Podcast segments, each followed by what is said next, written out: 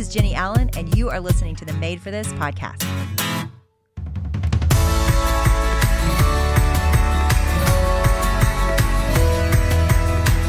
We want to thank the Dwell app for supporting Made for This. To get started with Dwell, go to dwellapp.io slash made for this to get 10% off a yearly subscription or 33% off Dwell for life.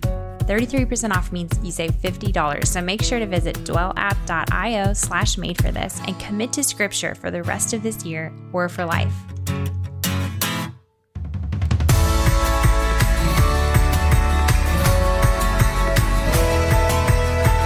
Jess Connolly is here today. And guys, we're going to talk about body image. And that is something that every time we bring it up on the podcast, there is a really strong reaction, and everybody's really grateful because it's not something we talk enough about as women.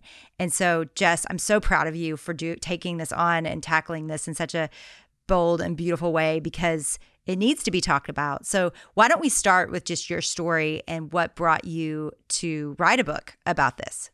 Mm, such a good question. So, I mean, I'm I'm one of the 97%. I I actually think 97% is a really low estimate of the statistic of women that they say struggle with body image in some way shape or form. And I like many women, my literal earliest memory is feeling not okay in my body and i i don't actually remember someone telling me that my body wasn't good or that it wasn't okay but as early as i could perceive myself and my worth and my value I had concern. And uh, this, mm. these are big words for how I felt as a really young kid, but I remember like feeling concerned and feeling not okay. Mm. Um, and I, th- I felt that way throughout my whole ad- adolescence, you know, as we, as we do, as is unfortunately really normal and normative for, for most women.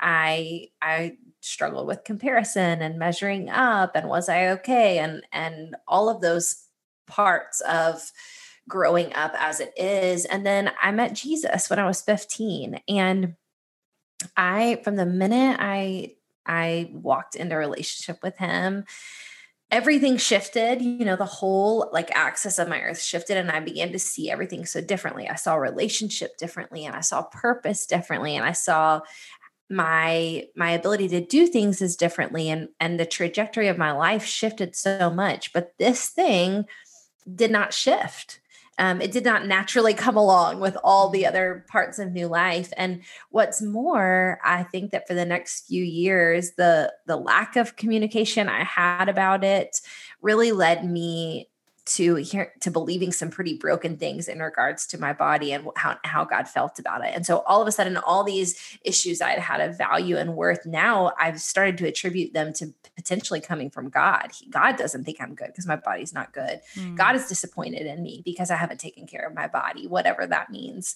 All of these other people who seem to be doing better than me in life, like maybe God loves them more because their bodies seem to be better. And so I, I started to believe some really mixed up messages not only because the enemy is the author of lies and and and he would speak those things, but because unfortunately, um, even in in Christian community, even in Christian culture, we we kind of have adopted what the world says about this and and co-signed it and put it on God and put it into the kingdom. So on from 15 to to my late 20s i just was in a really broken and heavy place constantly. So i could experience freedom in all these other areas of my life and my calling and my motherhood. I, I was learning to love the word. I was learning to love the presence of god and the peace of god and the hope of god. And then there sat this really broken part of my life where i i pretty much believed anything the world believed that my body was good if it fit cultural standards and uh, other people liked it and said it was okay and therefore it was my job to stay within those constraints and and do those things and make those people happy. And i just treated my body like a project continually something to be fixed something to tinker with until I, I, somewhere in my late 20s i just kind of had it. And i was like if you're in all of these other areas of my life if you've made me free from all these other things why aren't we touching this place? Like why aren't we going here? And i think for me like for a lot of women too also having a daughter i was like i just don't i just don't want to have these conversations with her. I just don't want to see her see me struggle in the same way that I have. I want something better for her. I want something more free for her. And then I started paying attention to culture outside of the church. And I realized, like, man, outside of the church, outside of Christianity, they're talking about this and they're saying good things and positive things. And, and some of them sound a little funky and some of them sound a little like not kingdom minded, but they are actually life giving. So why can't we have these conversations in the church? Why can't we talk about this with women inside Christian culture? And so, all of these led me to a lot of questions. If the Son has set me free, am I free indeed? What does that look like? What does that mean? If I would believe that I'm free from shame in every other area of my life, how do I break free from body shame? How do I live free from body shame? And how can I bring other women with me? That's a really long story to say. That's how I wrote the book. that's what led me to writing it. Well, I love how you just said this is a better conversation happening in the world because you're right. And I was surprised when you announced the book you were working on. And I was so happy because this is the story of my life. I walked through an eating disorder in college and coming out of college into my young adulthood. I, you know, continued, I would say, struggled with disordered eating, can fall back into that if I'm not careful. That was a category that I only recently learned because I think what the world does is they say, okay, if you struggle with an eating disorder, it will be obvious.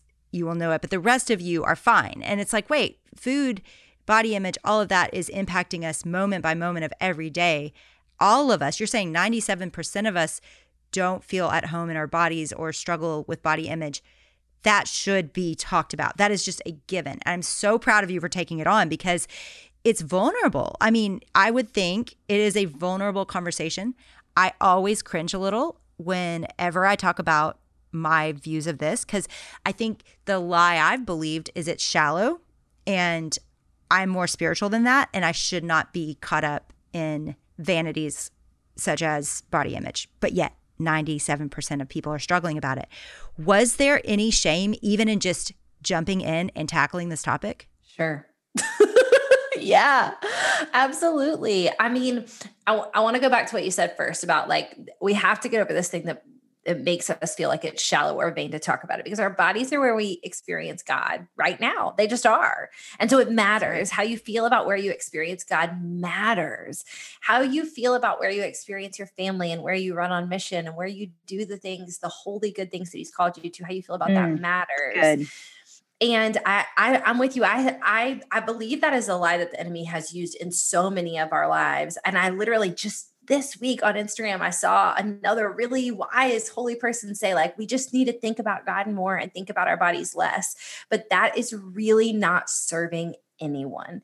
And when you think about any other big in, injustice issue that we have tackled in our time, because God loves justice, because God loves his kids, we would never say, like, let's just don't think about it. We would never say that. We would never say that to our kids. If one of your kids came to you with a gaping wound, we would never say, like, sweetie, go take a shower. You know, we say, like, hey, I hear you. Hold on, let me help. And I feel like that's God's heart toward us when so many of us are walking around with these massive wounds in regards to our image. So I'll I'll go from there into did I feel shame about it? Yeah. I've no book I've ever written uh, have I ever felt like I, I've never felt like I needed permission from my people to write it. I've always felt like God commissions me. That's who's asked me to do this. If a publisher wants to publish it, goodness gracious, that's enough. Uh, this book was different. I had to go to a couple of people in my life, and and and it always felt less like asking for permission and more just saying, "Will you continue to check on my heart? Because I got to stay free here. So I'm going to say yeah, some things, good. you know, that, and then I'm going to need I'm going to need help in the, in private to stay free. Mm-hmm. But I had a really holy moment, honestly, and and I wrote about it in the at the very tail end of the book. Um, I had a holy moment with my family, so I ended up writing it, beginning to write the book in the thick of the pandemic, which was really intentional. My editor came to me and she said, "Hey, you know, how do you how do you feel like women are feeling about their bodies right now?" Mm-hmm. And I was like, "Pretty broken." And and we had always known a body book was somewhere on the table but she said how do you how do you think they're going to feel a year from now? And i was like pretty broken. So then i was like let's start writing. Let's go. Mm. let's do it right mm. now. But so i knew that i had a really short window to write just just based on like our lives and things we had going on And for whatever reason, I, again, I've never done this before, but I, I, went to my family. We were a pod in the thick of the pandemic that only saw each other. And so we were sitting on my mom's back porch. And I was sitting with my mom and my stepdad and my little sister and my older sister and my brother in law and my husband. And for whatever reason, I just was really emotional. I said, guys, I think I'm going to start writing tomorrow. I think this is the book I'm going to write. I'm going to have to say really honest words about my body and I, I also felt like I needed their permission that I was going to write it fast. I said, I feel like it's going to come out really quickly. And for some reason, that makes me feel insecure that maybe I should have taken more time or I should take 10 years to research this. And all of my family was so important. My brother in law got choked up and he's not a super emotional guy, but he got choked up and he was like, Hey, this is the story you have been living for 30 mm. plus years. Like you, it's time. You have, right. You have more than our permission. You have our blessing. Just go with God. And and they all encouraged me to not feel like I had to be the expert, but to tell other women's stories. And so we do a lot of that in the book. We brought 10 other women to contribute into the book to tell their stories from around the country, from different um, facets of their faith different cultures, different sizes, different ability levels. And so we had them weigh in too. And I feel like that helped so much. And in the end, it ended up being less about my story and more just about this this throbbing sentence that I felt like God asked me to keep saying over and over again, which is your body is good. And what does it look like if we believe that? So let's talk about that. Let's dive in. So you know, for some people listening, they've struggled with weight their entire lives. For some people listening, they just have an obsessive thought when they eat carbs. For some people listening, they have a full on eating disorder. For some people listening, you know, their pants are tight from COVID quarantine and they're just cranky every day. Like, talk to kind of in a- the average woman about what this struggle looks like and how it fleshes out for people in your research. Yeah, absolutely.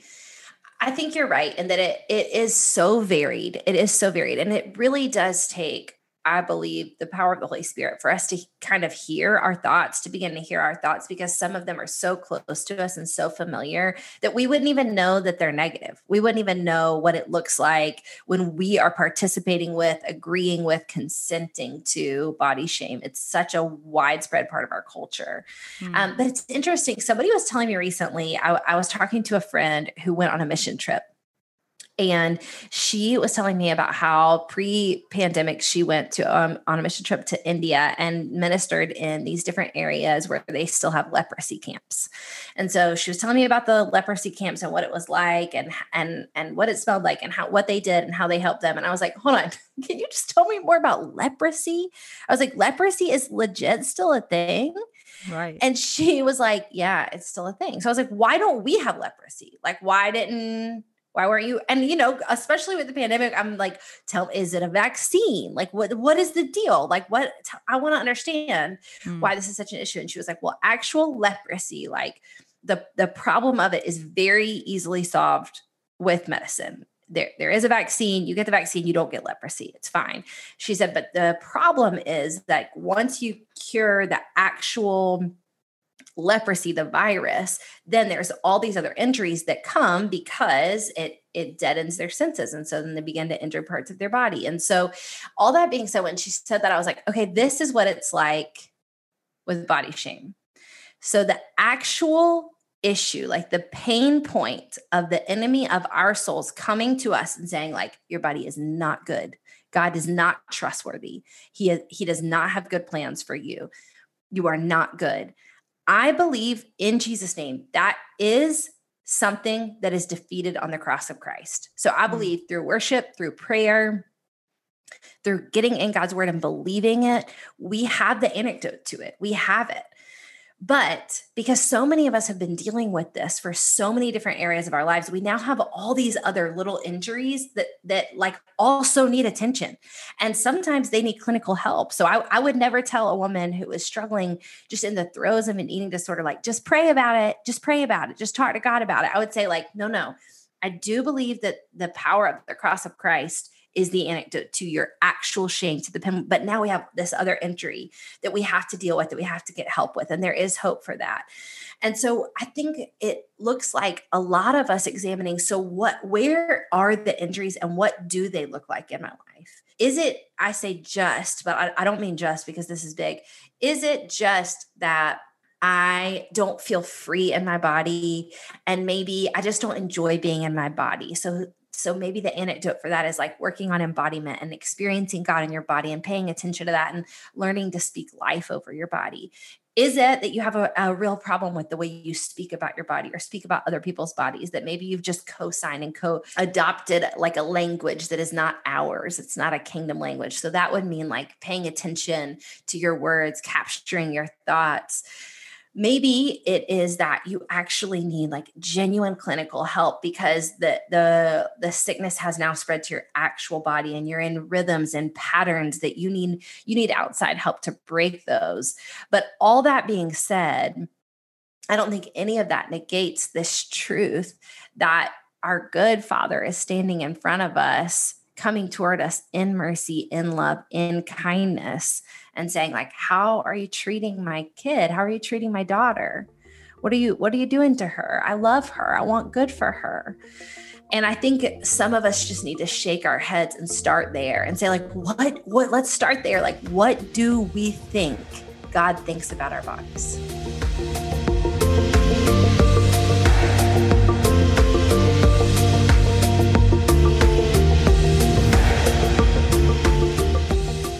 Hey guys, have you downloaded the Dwell app yet? The Dwell app is an audio Bible app that Jennie and I use all the time. One of their newer features that is awesome for if you want to memorize a passage of scripture is called the Dwell mode. You can have a verse or a passage repeat itself. It can go slow so you can listen to it closely over and over. And guys, what a better way to go into the summer than to commit to memorizing scripture? And the Dwell app is a tool that we cannot recommend enough, and we know you guys will love it.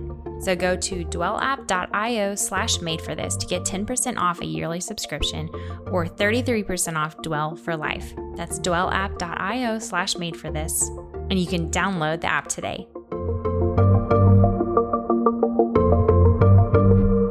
Let's talk even in your personal life and your story. How did you find healing in that storyline? What did that really look like for you? Yeah. I think it, I think for all of us, I, I I know very few people that aren't going to need to go back to the sources of some wounds and and really like mm-hmm. maybe even like revisualize God, where were you in that? So for me, I had to go back to some painful moments, um, some that were too painful to share in the book. Uh, go back to some real moments where a name was spoken over me, or something negative was said about my body, or I co-signed on something and I I decided something like you, I have a I have a past with an eating disorder, and we don't write about it in the book because I want the book to be really trigger free. But I can remember the exact day that I like first engaged in really disordered behavior. And so I had to like go back to that day with God and say, where were you in that? What was your position toward me in that? What where was the hope in that moment? What where was the restoration? And is some of that caught up in right now? And then i had to really start to change my present actions toward my body. So we talk about this in the book resting from striving. I had to go through my life and say what actions rhythms patterns behaviors are only here because i'm trying to appease someone else or make someone else happy about my body or earn something in my body?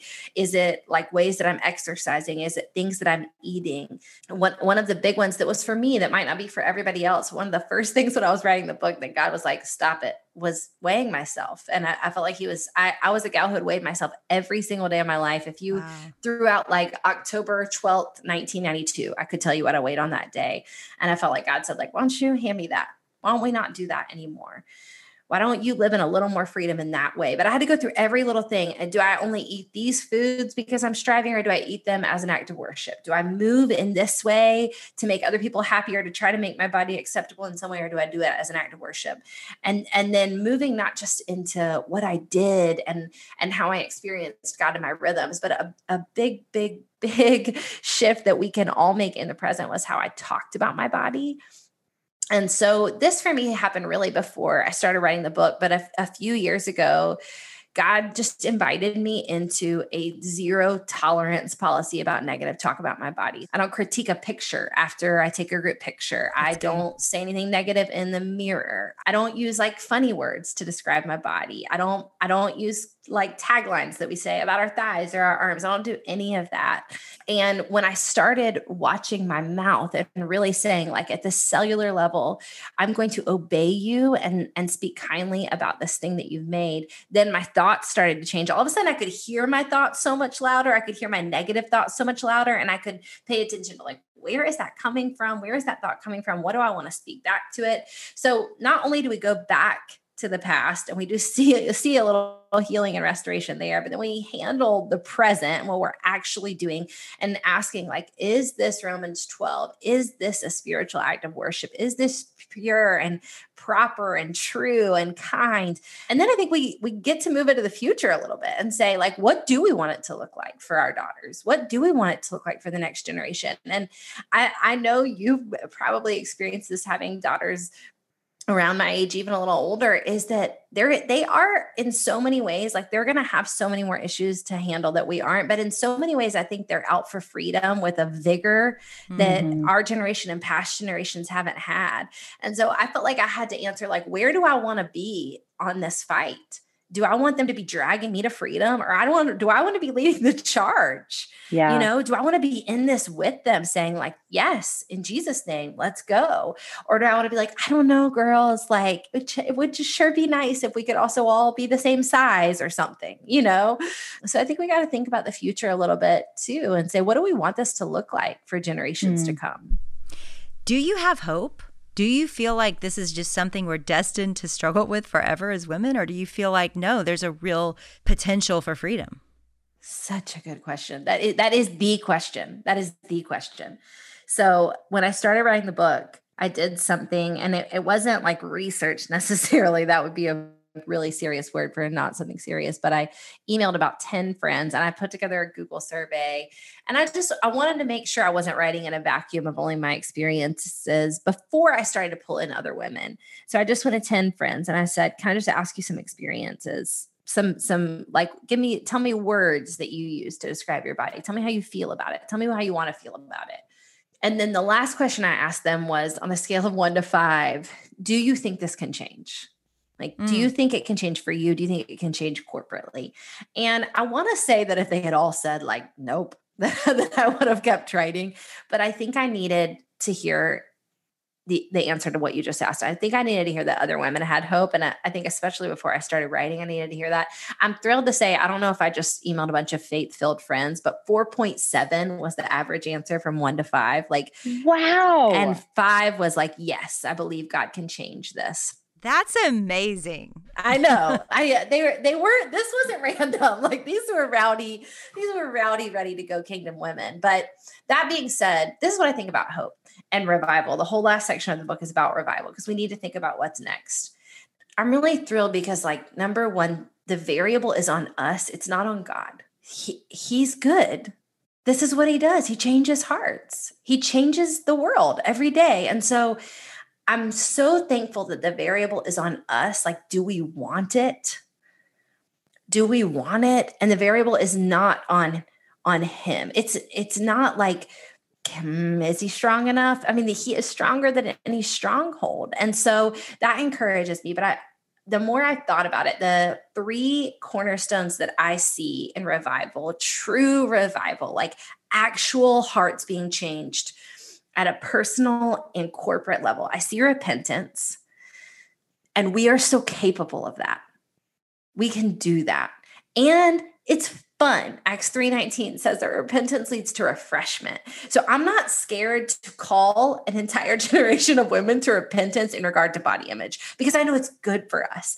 And I know that when we say like God, I'm so sorry for how I've treated this body. I'm so sorry for how I've seen this good creation that you've made. I'm so sorry for how I've talked about other people's bodies.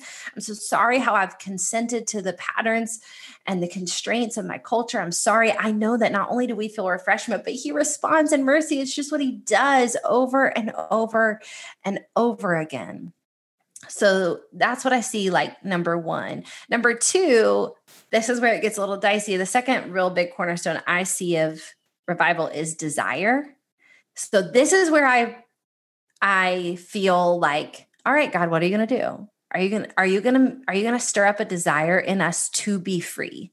Because not only do we need to repent, which is thankfully really enjoyable and refreshing for our souls, but we're going to have to want you and want your freedom more than we want beauty, acceptance, comfort at a worldly level. But I trust Him in us, I trust the Holy Spirit in us. I'm cautiously optimistic that we'll taste freedom and want more of it. And I see it happening. I'll tell you that right now. I see it happening. I've been gathering with this group of women online for the last few months and I see it stirring in them. This thing that says, like, I want to be free more than I want to be fit by the world standards. I want to be free more than I want someone else to say I'm okay. All that being said, for me, I think the last cornerstone that I've noticed in in really life-giving revivals, you know, from the great awakening to now is hope. And so I feel like right now a big job of mine is to stay hopeful, is to say like these are God's kids and they hear from the Holy Spirit and they hear his voice. And Lord have mercy. Look at how much our culture's changed in the last year, in the last two years. Look at the resilience that's been born up out of the entire world at the same time. Look at the, the beauty that's risen up in the midst of a lot of brokenness. And so, but I do think that's such an important question because it's one that I would want every woman to ask, maybe even before she reads the book, maybe even before she reads a page of it, is like, do you think God is real? Do you think he can fix this? Do you think he wants to? And do we want to get on board with it? I want to clarify what you mean by this because people listening right now might be feeling like fix my overeating, fix my obsession about. Yeah. So, what I mean is fix your body shame, fix the shame you feel about your body. That's and good. Yeah, absolutely. I don't think that, and I, I will say that right now. I think we got to break ties with this idea that spiritual obedience equals worldly abundance. I think spiritual obedience equals spiritual abundance, and this is where I don't mind. I don't mind saying even this part of my story if it serves any other woman. I have been breaking free from body shame for the last seven ish years of my life. I feel like I've been on this journey, and I don't mind telling you I weigh the exact same that I weighed the day I started. Mm the exact same. I've prayed and I've done cleanses and I've run a marathon and I've been gluten free and I've been not. I've done all of the things and my body has literally stayed the exact same, but my heart is so free. And I would not trade the freedom of my actual soul for anything. And and so I should I should I should pause there and say also this part of what makes me feel so hopeful is my actual testimony is that I went from hating my body to genuinely loving my body. I mean, I love my body. I love it. I feel so much trust for my body that I did not feel before. I feel God's nearness in my body in ways that I did not before. I feel like I can access parts of myself that I had shut off, like desire and even like a need for rest that I had tried to squelch for years. I get to see so much more of his kingdom, I think, because I'm just not distrustful of this, this flesh and its needs. So wow. I should have started with that. I'm so hopeful because I love my body and I used to not love my body. And this isn't like a blind, like, it's great. I love it. No, like it's, it experiences so much weakness and so much pain. Um, throughout that same seven years, I've been dealing with the same autoimmune disease. I, writing the book came down with the pandemic and all of the issues therein. I'm, I'm going through a a health battle right now that's got me in doctor's offices every few weeks, like mm. genuinely experiencing weakness in my body, but still just loving it because God made it good. And and my job is not to make it better, but to treat it like it is good because he made it so. Mm. So good, Jess. I want you to pray for that person listening that wants what you just described, because what you just described is a whole different way to think about our bodies. And it's so powerful that that scale number is the same and that you have been set free. And I bet you a lot of people just walked away and that is what they're going to leave with is they think joy's on the other side of a number a size, appearance, and you just said, no, it's not. That's not where it is. And it's possible right now, right where you are. So pray that over every woman that's listening right now. You got it. Father, thank you, thank you, thank you for making our bodies good. Thank you that this is your idea. Um, as with all things, we want to get on board with your ideas. You're wise, you're so kind, you're so smart, you're so loving, you're so good, you're so generous. And so we want to think like you. We want our minds to be transformed. We want our minds to be renewed and, and we want to exchange these lesser desires, these lesser loves, these lesser endeavors and ambitions for kingdom sized desires for kingdom sized ambitions. And so we're just asking we we can't even do this on our own but will you just trade out this part of us that wants to be a certain size that wants to be a certain number that wants to be a certain um, acceptable something to someone else? Would you trade out that desire with a desire for true freedom? And and more than that would you do that wild thing where you do just give us hope to believe in you to trust in you in your capacity to do this work if your son has set us free, you say that we are free indeed, and we trust you. We trust the good work that you did on the cross. We trust the work of restoration and revival and renewal, and we want to see it in our bodies, in our time, even if nothing physically changes. We want to want your heart more than we want your hand to move in our way. We want spiritual abundance, not just physical abundance.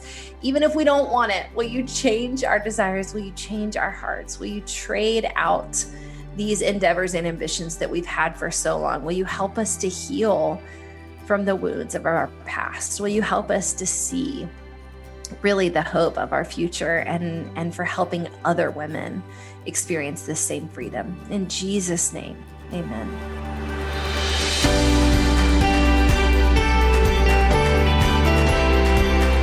Thank you so much for joining us today for this conversation with Jennie and Jess Connolly. You seriously need to check out Jess's new book that just came out called Breaking Free from Body Shame.